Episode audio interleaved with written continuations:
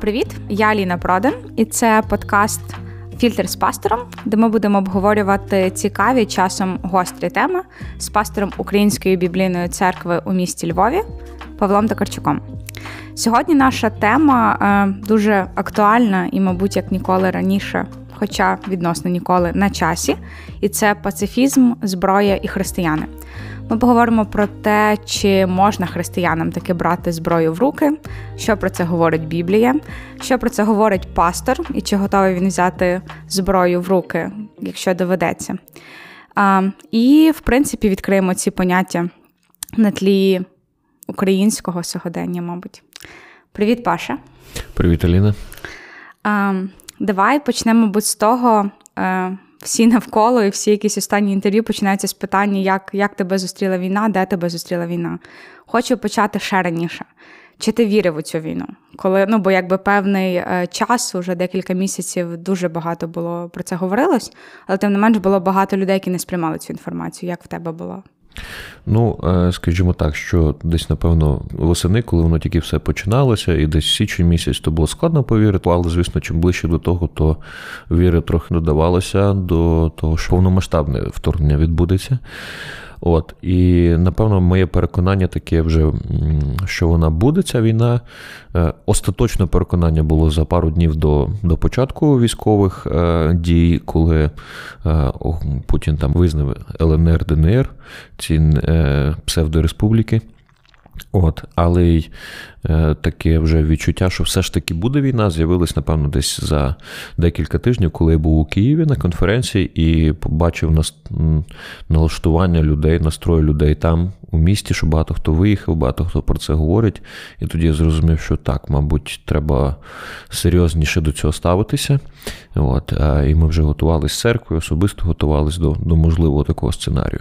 От, е, Одне зазначу, що, напевно, забирало віру перед тим, те, що ну, вже подібний цикл був, коли рік тому, пам'ятаєш, можливо, збиралися війська біля кордонів, і потім воно ніби як розсмокталася ситуація. Тому десь було очікування, що, можливо, те саме буде. Але є як є. Пам'ятаєш якісь свої перші думки 24-го вранці?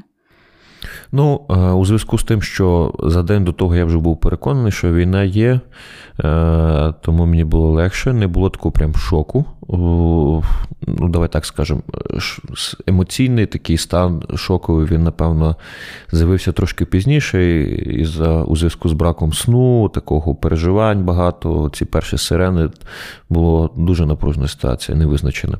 От, Але в перший же день я одразу написав церкві, що ми чекаємо там в приміщенні, обдзвонив багатьох людей. Ну, Мобілізувався, скажімо так. так? От Навіть зганяв магазин, купив дещо важливо для себе. От, Тому перший день, в принципі, такий був е, бойовий, давай скажемо так. Е, мене крити почало, напевно, вже на другий день. Так якось емоційно накрило, коли я вже малого знову в підвал звіз, е, зніс, і якось так було складно це все. От кадри з'явилися яких різних дітей, київських, які там під обстрілами були. От, Ну, але за тиждень ми включилися в таку гуманітарну серйозну роботу, і тому вже стало легше. Угу. Та для мене це, мабуть, твоє ставлення цього особленням, е, повідомленням, яке час від часу приходить в наш е, церковний чат. Оце може, ну, якби. Коли якась чергова, мабуть, страшна новина, і Паша присилає в чат, Бог все контролює. І це завжди дуже вчасне повідомлення. Але розумію, що в тебе теж є страхи переживання, і Та, звісно. воно не завжди так е, правильною відповіддю якось відгукується. Там ми теж їхали, ну я їхала, я на той момент була в Дніпрі. Ми їхали 24-го. Ну, на сході воно все інакше сприймалось. Останні три місяці кожної команди щотижня нас лідер команди питав, чи ми зібрали валізи тривожні. Я не вірила в те, що щось буде. Мабуть, я не наскільки до цього підходила, бо валізи я не мала. Ну, якби вже в кінці мала, але не дуже вірила, що щось буде. І ми їхали 24-го. от просто якусь кульмінацію всього під вибухи в Дніпрі, під вибухи в Умані, під. Ми сім годин стояли в Летичеві. Це вже було не так далеко від Львова, але ми просто сім годин майже не машина не з'їхала, ні ні сантиметра, здавалось. То якби це було так дуже сюр, як всі говорять. Це вже якийсь сталий вислів, мені здається, про початок повномасштабного вторгнення. Але якби коли, мабуть, навіть перший раз прийшла вже в церкву у Львові, я реально вже відчувала якесь таке, от, що всі вже якби розуміють, що ми робимо. Тобто, що я згодна, що ми дуже швидко, дуже швидко включились. От, і з вокзалу мені здається, був день третій, коли коли ми почали служити на вокзалі, і гуманітарний штаб теж дуже швидко відкрився. От, Тому десь це дуже підбадьорювало. Та, і десь е, відповідно е, наші умови, в яких е, ми живемо зараз, підняли на поверхню питання пацифізму. Я не скажу, що від, ну, не відкрили, але підняли на поверхню. І якби хочемо чи не хочемо, як християни, ми зараз теж ну, про це задумуємось. Думаю, багато хто. Пропоную почати з такого вікіпедійного визначення, що таке пацифізм. Це десь в перекладі з латинської миротворчий, не буду читати слово латинською, бо хто знає, чи правильно буде. Це ідеологія осуду будь-якої війни, відмови від неї як інструменту зовнішньої політики. Пацифізм засуджує всіляку війну в будь-якій формі, заперечуючи доцільність будь-яких воєн. Представники цієї ідеології, які стоять на позиції морального осуду усяких війн і наполягають на необхідності мирного вирішення конфліктів між державами і народами це і є, власне, пацифісти.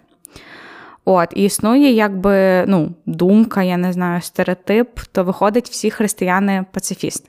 Не всі християни, напевно, більше стереотип іде про протестантів, зокрема про баптистів і схожих на них, е, бо католики там і православні теж протестанти, напевно, православні найбільш войовничі. Войовничі. да, да, войовничі. От, е, Але, звісно, є стереотип великий про протестантів. Він великою мірою вже розвіявся, ще починаючи з 2014 року, але ще досі був. Ну, скажу так, що цей е, е, цей міф він е, насправді був колись дуже вагомою правдою. От, і, Але треба розуміти взагалі історію, чому так сталося і чому це змінилося. Перше, треба розуміти, що витоки такого пацифічного напрямку в протестантів, там баптистів, зокрема, вони е, причини верніше, вони є закладені ще в часів Радянського Союзу. Ось коли радянська влада була ворожою до церкви, до релігії, особливо ну, всі християни різні конфесії були під забороною, потім під, можливо, не такою забороною, але утиском. Але, напевно, найбільше утисків зазнавали все ж таки протестанти. Чому? Тому що вони були, ну, якби, давай скажу так, більш посвячені свої, стосовно своєї віри, там щонеділі на зібрання, дітей приводити і так далі, тому подібне. І тому, як наслідок, вони часто найбільше і е, отримували утисків. Тобто влада і держава вони були ворожі по відношенню до способу життя і до взагалі ну, якби, ідентичності е, протестантів. От, це це був перший момент. Другий великий аспект, що радянська армія це ж не була миротворча армія. Радянська армія, хоча вона там і зараз росіяни пишаються, там ми захищали, воювали, діди там і все інше, але дуже такий первісний погляд на історію показує, що радянська армія це була загарбницька армія. Це підтвердять е, країни Балтії, це підтвердить Фінляндія, е, це підтвердить е, Польща. Завдяки пакту молотова ріббентропа коли Гітлер і Сталін розділили Польщу. Це підтвердить і різні країни, і, звісно, це підтвердить наш час. Та це підтвердить Україна дуже дуже сильно. Тому що радянська влада вона проводила таку агресивність. Зокрема, перша держава, українська да, УНР, вона одним з їх таких ключових ворогів, можливо, навіть ключовий, це був Радянський Союз, комуністи. От, І тому це була агресивна. Е, агресивна ідеологія, яка бажала, щоб червоний прапор майорів над усім світом, і тому якби світова революція і всі інші там бла бла бла. Ось. І тому, коли ти належав до радянської армії, ти належав до армії загарбників, що, звісно, не є біблійно, що що забороняє Біблія. От. І тому природньо протестанти, якщо їх і забирали в армію, вони відмовлялися відмовлялися приймати присягу. І тому дуже багатьох ну і все ж таки заставляли, бо армія була так обов'язкова. Е, бути в армії, але їх відправляв там стройбат. Ось, наприклад, мій батько він е, його відправили в стройбат. А це принижувало десь їхню гідність на той час? Чи це було десь Я окей? думаю, що це навпаки, навіть людям було. Я не знаю, на рахунок гідності треба запитати, можливо, декої принижували, але це більше навпаки, навіть були плюси. Чому, по-перше, бо люди не хотіли брати реально зброю. Вони думали таким чином, що я не буду брати зброю, це неправильно.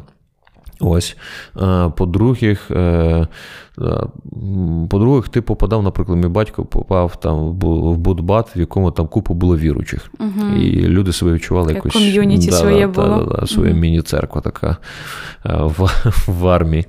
Ось. І тому і тому таке сформувалося богослів'я, закріпилося. Хоча насправді витоки пацифізму в там, в баптистів, протестантів, вони ще раніше з'явились. І на це попливали релігійні війни дуже між протестантами і католиками. Е, ну, якби Це довга історія. Ми не будемо там все коріння розглядати. Ось, Але просто на що особливо повпливало е, наших місцевих баптистів це є е, це є ось, ось така історія радянської спадщини. Потім, що відбувається? Відбувається 91-й е, рік, незалежність, і держава і церква поступово починають е, наближуватись. Я маю на увазі те, що люди вони починають більше віручі люди, вони починають більше бути активними в суспільстві. Е, бути активною частиною громадянського суспільства. І держава, звісно, вона дає свободу згідно Конституції, свободу розповідання і так далі, тому подібне. Ну і звісно, якби армія наша згідно Конституції, вона може лише оборонятися. Тобто це зовсім е, інакший підхід. І віручи, звісно, вони служили в армії, е, якби і доступ для багатьох речей вони ну, якби відкрився для віруючих. Мені здається, на цьому етапі та ну, на цьому етапі з'являється альтернативний варіант служби. Правда? Так, Який... да, це важливий момент, що все ж таки е, таке богослів'я пацифізму у нас береглося.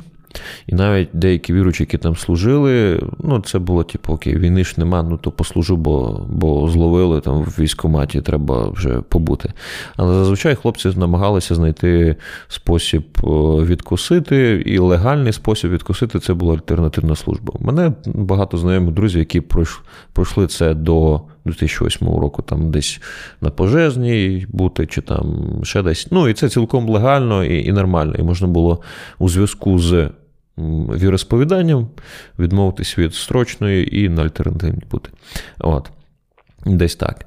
Потім все змінив 2014 рік коли коли Росія вперше напала, коли сепаратистські рухи почалися, і е, тоді одним із перших, хто прийняв на себе виклик е, цієї війни, це були церкви, які приймали біженців, які які служили людям, і, звісно, які так само підпадали під кулі. І там деякі доми молитви спалювалися, а протестанти теж стереотипно вважалися американськими там агентами, тому що ну, в Америці протестантизм це домінуюча конфесія. От, І ну, і почали змінювати зовсім. Почали віруючих е, мобілізувати в армії, і дискусія у суспільстві почалася. Чи може християнин, там, протестант брати до рук зброї? І почалися перші ґрунтовні такі вже свідомі згідно реальності дослідження Біблії. І е, на той час з'явилась, наприклад, в нашому баптистському братстві така позиція. Е, на основі там біблійних уривків, де написано, що державний діяч він може тримати меч і е, має на це право. Тобто мечем це ж не просто типу, для краси його тримають, а для того, щоб е, вершити справедливість. Ось що Біблія допускає. Мати зброю, захищатися зі зброєю. І віруючи, знаходячись в структурі, наприклад, ЗСУ там, чи іншій е, силовій структурі, він теж підпадає під це і він може так само використовувати зброю. Е, але ну, для багатьох все ж таки були перепони. І тому якби позиція була така: якщо е, Біблія не забороняє зі зброєю, але якщо тебе сумління докоряє тобі, є, ну і, наприклад, тебе мобілізували в армію, є там різні альтернативні способи, як можна бути в армії, наприклад, там знову ж таки водієм, там, чи чи на тій самій кухні, чи ще десь тобто не не беручи зброю.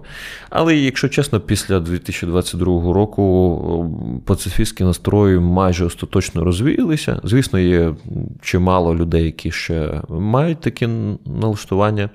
Ось, Але глобально по церквам вже немає такого вчення пацифістського. Більше того, навіть деякі церкви воно засуджується угу. уже. Ось такі, от так от змінилось. Давай ми трошечки пізніше повернемося до до сьогодні, до сьогоднішньої ситуації, до е, пацифізму в ній. А, і, Тобто я правильно зрозуміла, що це ну, дотепер актуальна позиція е, якби Союзу, що е, служителі християни вони можуть і мають е, брати зброю в руки. Але якщо їм докоряє сумління, вони можуть от відмовитись, тобто, якби покладаючи на власні, от власний контекст. Ну, звісно, не тільки позиція церкви. Тут, якби в армії, навіть якщо людина відмовляється брати зброю, е, ну але вона є в армії, бо її мобілізували, вона нікуди не подіється. Тобто Союз Баптистський, наприклад, і засуджує, коли ти відкупляєшся там чи якось нечесно. І навпаки, така мова, якщо брати, якщо вас мобілізували, сприйміться як Боже керівництво в вашому житті, сприйміть цей виклик і прийміть його що це правильно, і і особливо треба служити в армії людям. Ну і це глобальна річ. Чому? Тому що ну, хто може в першу чергу перед Богом е, повстати, скажімо так. Ну, Це хлопці, які в окопах, які не знають, ну, прилетить чи не прилетить. І їм особливо потрібна надія. І як вони почують про цю надію? Через Євангелія, які вони можуть там отримати, почути, послухати, десь, можливо, почитати, але в першу чергу через інших віруючих людей. І тому це важливо. Але, звісно, якщо сумління там дуже тисне, людина хоче оминути оцього, щоб десь вбивати людей інших, то є способи, як можна бути корисним для, е, для перемоги. Для мене це аргумент, який ти сказав про Боже ведення, і ну, можливо, як дівчині мені це інакше сприймається, але ну, аргумент про Боже ведення, про те, що там людям а, теж потрібна надія, і Бог буде використовувати, можна говорити хлопцям, які зараз мають повістки, але а, десь оминаються. Все це теж така зараз слизька. Ну як слизька? Дивися, тут моя позиція наступна. Якщо так прямо дуже грубо казати, то ми, як віручі, дуже часто хитрі люди буваємо. Ми хочемо жити у вільній країні, е, собі жити, все добре. Ось, але вмирати за таку вільну країну має хтось інший. Ну, чи це правильно? Звісно, що це ні. Це Ми, не... християни, звикли, да. що за наші гріхи вмирає хтось інший. просто. Да. Це цікава фраза, так. От, Це, мені здається, моральна позиція, це неправильна позиція. Ось, і це знову ж таки позиція невір'я навіть. Інше, ну, якщо а, ти корисний тут в тилу, і якби у тебе немає побудження йти добровольцем, і тобі не прийшла повістка, і в тебе немає бажання там іти на фронт. І я вважаю, що це нормально. І це не тільки у віруючих немає бажання йти на фронт. Є люди, які там не далекі від Бога, але вони не хочуть. Ось, Але якщо вже тебе зустріло це, не потрібно петляти. Потрібно прийняти це як від Бога, як його керівництво. І ну, і плюс, коли тобі прийшла повістка, це ще не факт, що тебе заберуть. Тобто ти прийшов в е, військомат і тобто 50 на 50, чи тебе візьмуть, чи не візьмуть, навіть навіть менше шанс. От, Десь десь так. Але точно ніяких незаконних, всяких там відкуплень, уникань і все немає місця. Віручі, навпаки, мають показувати позицію морально сильну, позицію того, що ну, в Біблії написано: ніхто не має більшої любові, ніж якщо віддасть життя за брата свого. Ми mm завжди до війни це сприймали як типу, знаєш, таку красиву фразу. Життя це значить там, ну, свій час, там, ну, свої гроші. А тут от тобі реальне застосування. Ну, але тут Буквально теж є, життя. погодься, дуже багато таких контроверсійних е, віршів і місць Біблії. Тобто, в мене одразу виникає, що цей епізод, де захищаючи Ісуса, відрізають вухо угу. службовцю, і йому е, відповідають, що якби не робить цього, бо хто мач візьме, той від меча загине. От. Цікава фраза. Хоча він теж захищався угу. якоюсь мірою. А, Ну, на нього ніхто не нападав. На Ісуса нападали. До Ісуса прийшли Ісуса схопити. І Ісус попередив своїх учнів, що так має бути. І на таємній вечері Він сказав. І він їх попереджав декілька разів, що цьому має статися, що його мають схопити. А, І тому це інша історія. Ну добре, я десь розумію контекст цієї історії, але якби все одно на рівні там істини цінності покласти життя за друзів е, точно стоїть е, цінність не вбивати і цінність людського життя, якби як і для Бога, і якби для нас, як для людей. Тобто воно теж так. Угу. Дивися, цінність людського життя це абсолютно те, що е, задумав Бог. Це те абсолютно, що Бог хоче, і саме тому він дозволяє вбивство. Дивися, от от ти згадала це не вбивається, відомий вірш там з е, виходу 20-го розділу. Так, але як пояснити те, що наступних там декілька розділів е, Ісус, е, верніше, Бог Він закликає до вбивства. Там, Якщо ти піднімеш руку на батька, нехай буде побите каміння, наприклад. Да? Якщо то, то хай буде страчено його. І і неодноразово, як результат якоїсь провини, була смертна кара. І тут насправді немає якогось там великого протиріччя, а, дуже проста істина. Тобто є, а, є вбивство як акт агресії і є вбивство як акт правосуддя. І в Біблії навіть два різних слова вживаються в старому заповіті. Е, один безпосередньо описує, коли ти нападаєш або коли забираєш навмисно життя когось. Ось. Е, другий момент це коли є звершення правосуддя.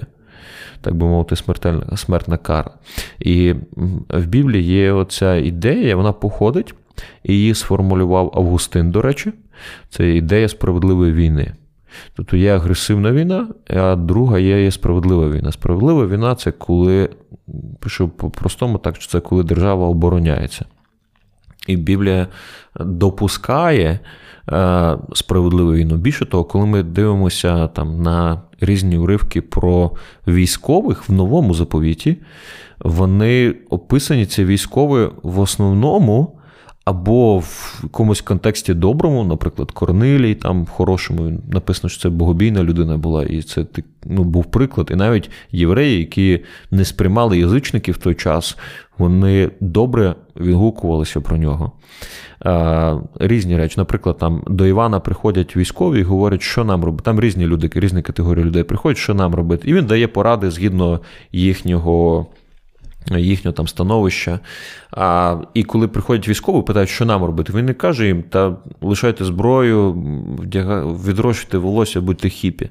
Ні, він їм говорить: не використовуйте сили для того, щоб задовольняйтесь платнею, не використовуйте сили для того, щоб агресивно забирати щось більше, якщо так по-простому пояснити. Тобто він не відмовляє їх не бути військовими. Він розуміє, що військові потрібні. Просто яка їхня ціль? Ціль в тому, щоб захищати. У мене є вислів, я просто десь виписала, коли коли думала на цю тему, коли готувалася. Це теж е, одної з служителів. А, Я просто прочитаю, що не можна зупинити агресора, умиротворяючи його, йдучи на поступки. Не можна домовитися з агресором. Його можна тільки зупинити, тому що зі злочинцем не розмовляють, а хапають його за руку. Тобто, що я думаю, десь теж тоді пояснює оцю різницю е, загарбництва і захисту. І тобто, вбивати з мотивів. Е, мені здається, це власних бажань, тоді, якщо ну, якби це момент загарбництва.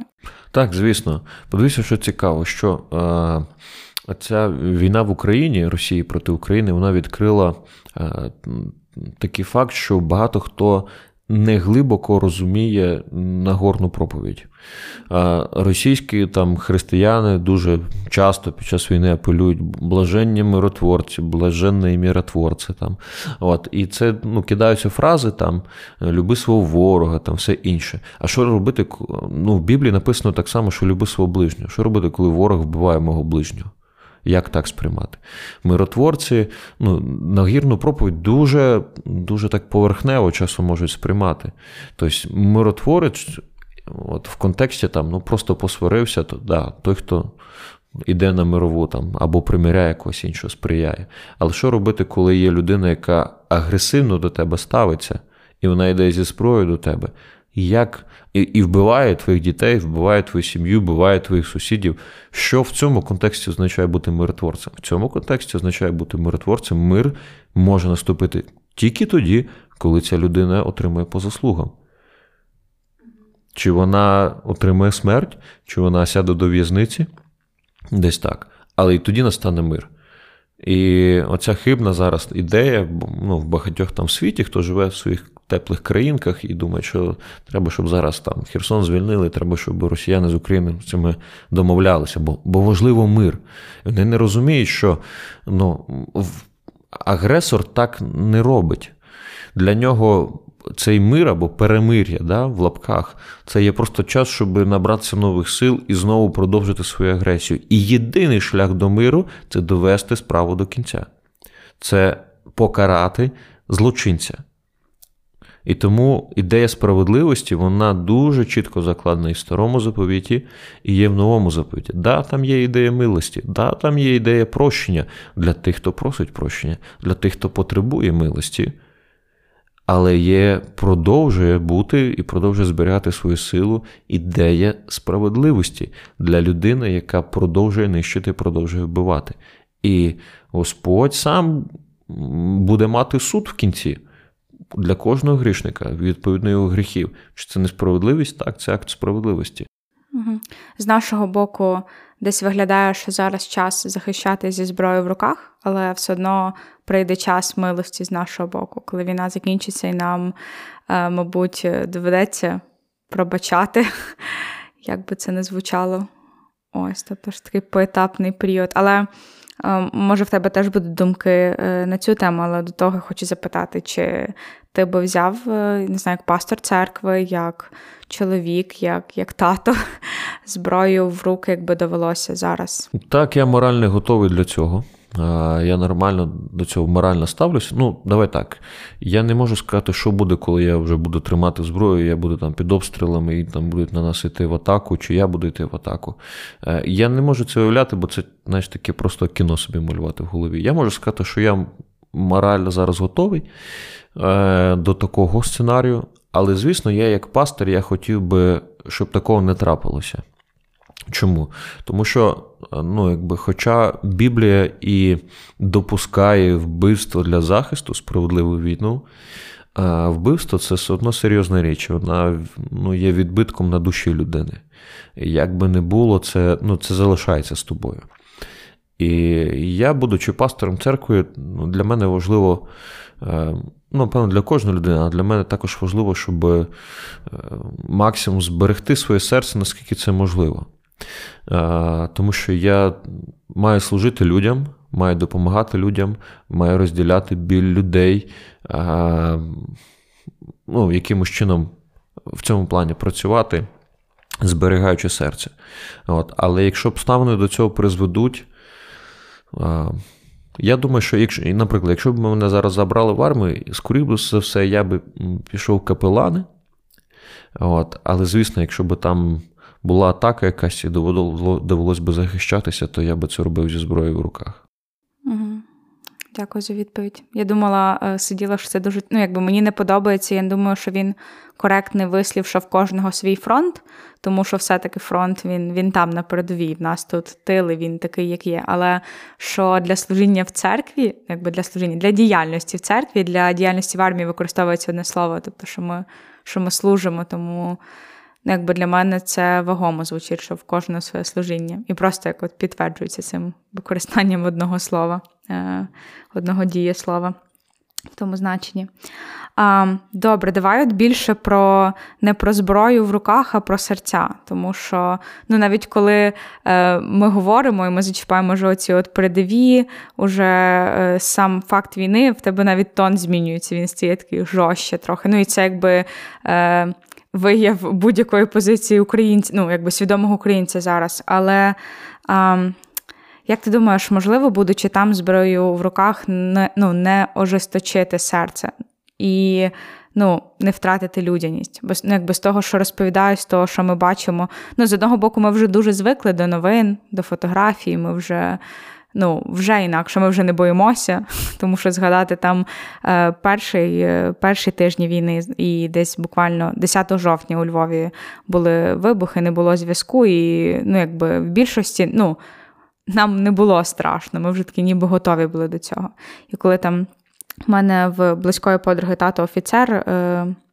Е, на передових, не буду казати місце, але ну, те, що вона розповідала, там з його слів, що просто купа тіл. Е, це ну, мертвих хлопців, які просто молоді, які не знали, що робити, десь там якби. Ну, мені дуже складно уявити, як от зберегти своє серце людяним і і таким живим в цих умовах. Тобто, ну як ти думаєш, чи це взагалі реально? Для мене це реально питання звучить так: чи можливо в таких обставинах зберегти? Ну, мені складно давати поради тим, хто є на передовій, тому що я там не є і не був. І е, потрібно десь е, пригальмовувати і не спішити засуджувати людей, які десь охоплені гнівом є під час війни. І гнів це нормальна реакція під час війни. Хоч і на фронті, так і в тилу. Це це нормальна є реакція. Але разом з тим, як пастор, опираючись на писання, я можу закликати до того, щоб все-таки боротися за своє серце, щоб не бути керованим постійно гнівом. Тому що гнів це така річ, яка, звісно, є доброю мотивацією в бою і важливою мотивацією в бою. Але це є недоброю мотивацією під час такого простого життя. Або навіть там, е, коли ти знаходишся ну, ближче до лінії фронту. Тобто є ж час разом там, з побратимами і з всіма іншими, щоб цей гнів не виливався на них. Знову ж таки, мені складно якби, давати поради цим хлопцям, бо я не переживав, і дівчатам, до речі, теж, які там є на передовій. От. Я лише можу таке впевненіше сказати до тих людей, які є тут в тилу.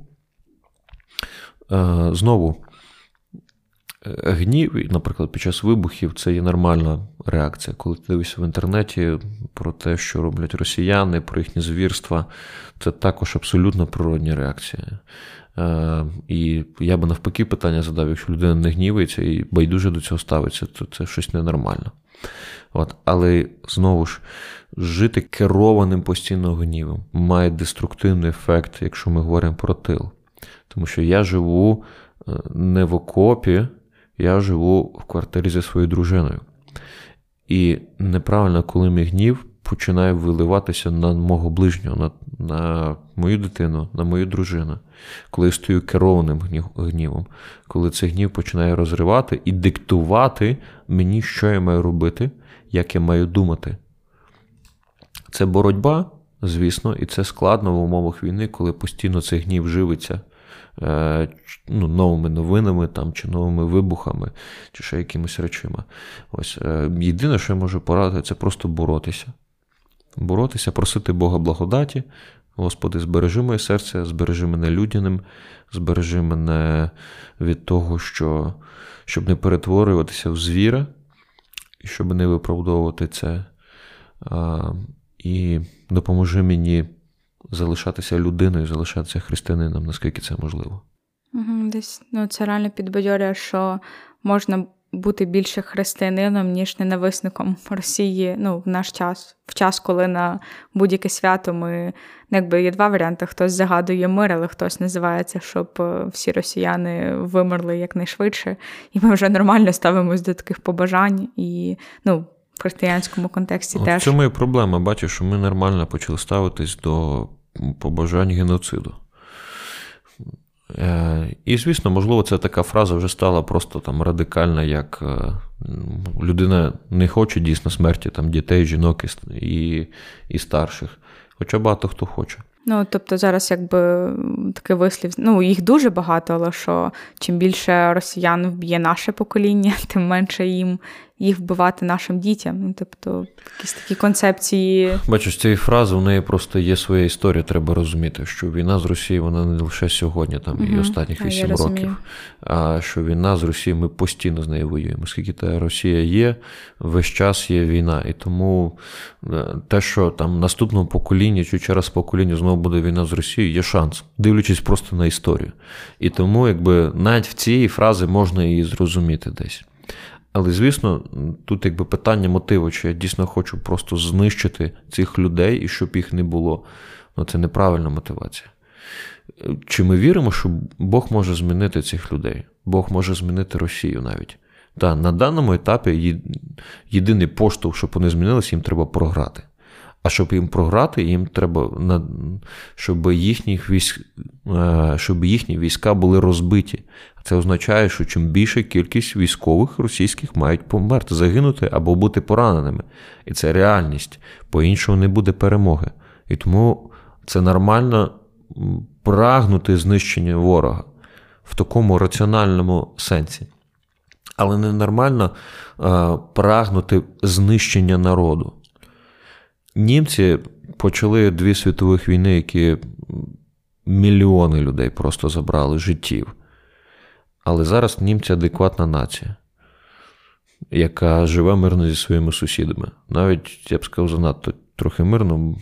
Ось у них якраз пацифізм цей дуже сильно є в країні. Разом з тим, вони змінилися. І може бути, чи ми віримо, що Бог може змінити Росію.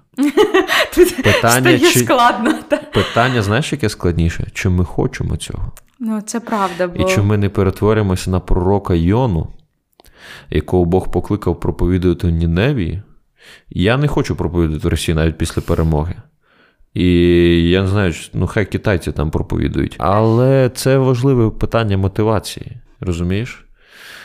Йона хотів лише смерті. Навіть коли він попроповідав ті Ніневі, він сів і образився на Бога за те, що ті люди, які в тому місці вони покаялися, і, і сказав: Я так і знав, що ти їх спасеш і ти їх простиш. Але це, це для нас виклик. І нам потрібно буде навчитися жити по-новому після перемоги. Хоча це інша тема, і ти там згадувала за прощення. Я думаю, що це поки що не на часі про це говорити. Тому що будь-які е, теми про прощення, про примирення, вони зараз приймаються гостро, ну якби і що зарано про це все говорити. Нам доведеться про це говорити. Але пізніше.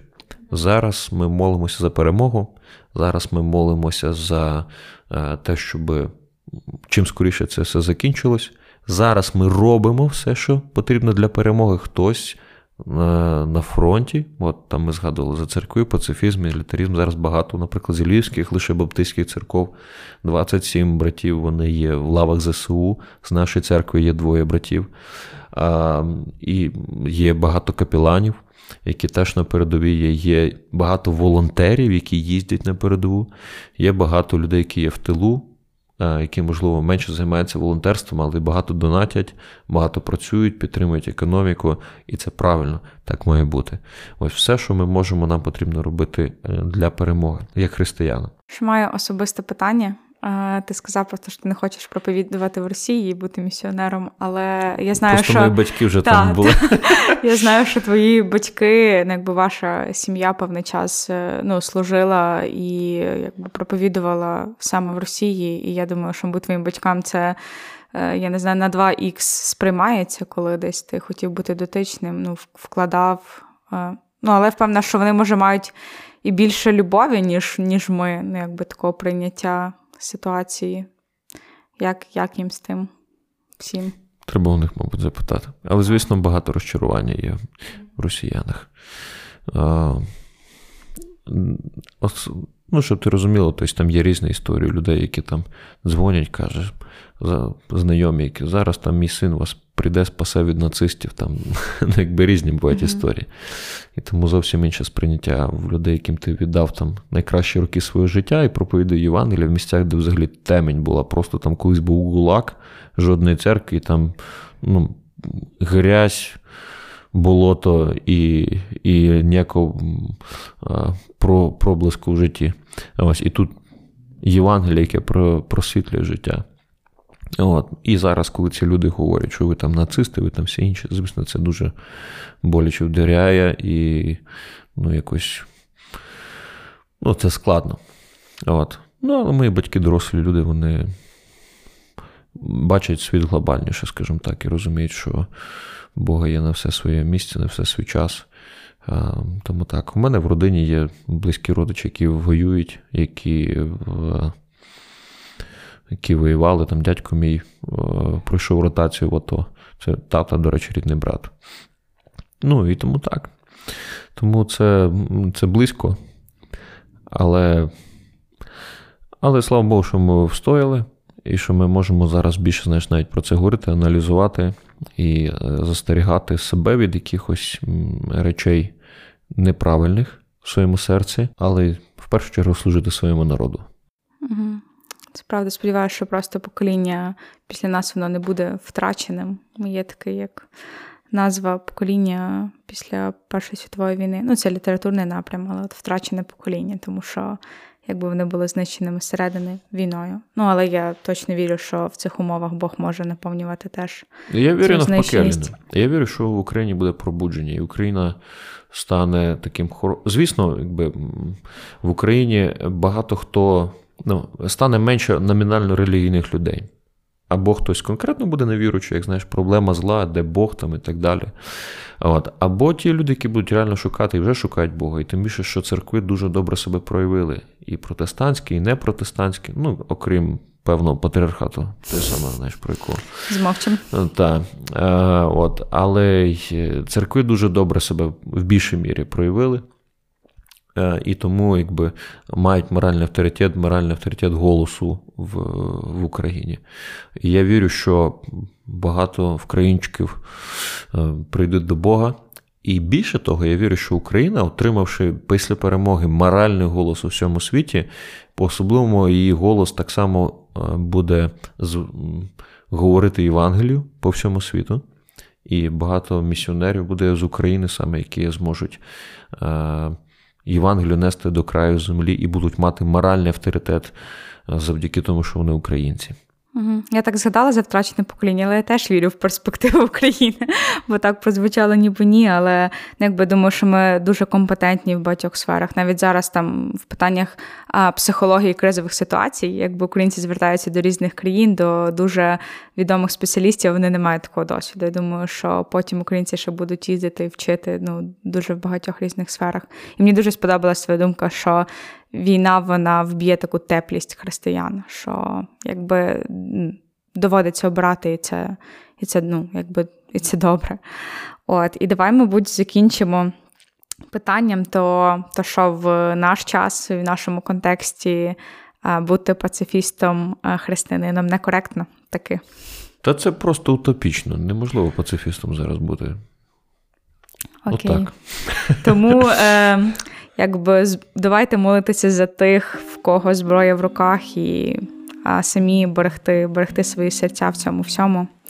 Ось я думаю, що на цьому ми сьогодні завершуємо. Дякую, що ви послухали наш подкаст. Це був і є е, тестові випуски, але обов'язково підпишіться на нас, аби вони пропускали наступних дуже цікавих і не менш, е, думаю, гострих тем. Все, почуємось.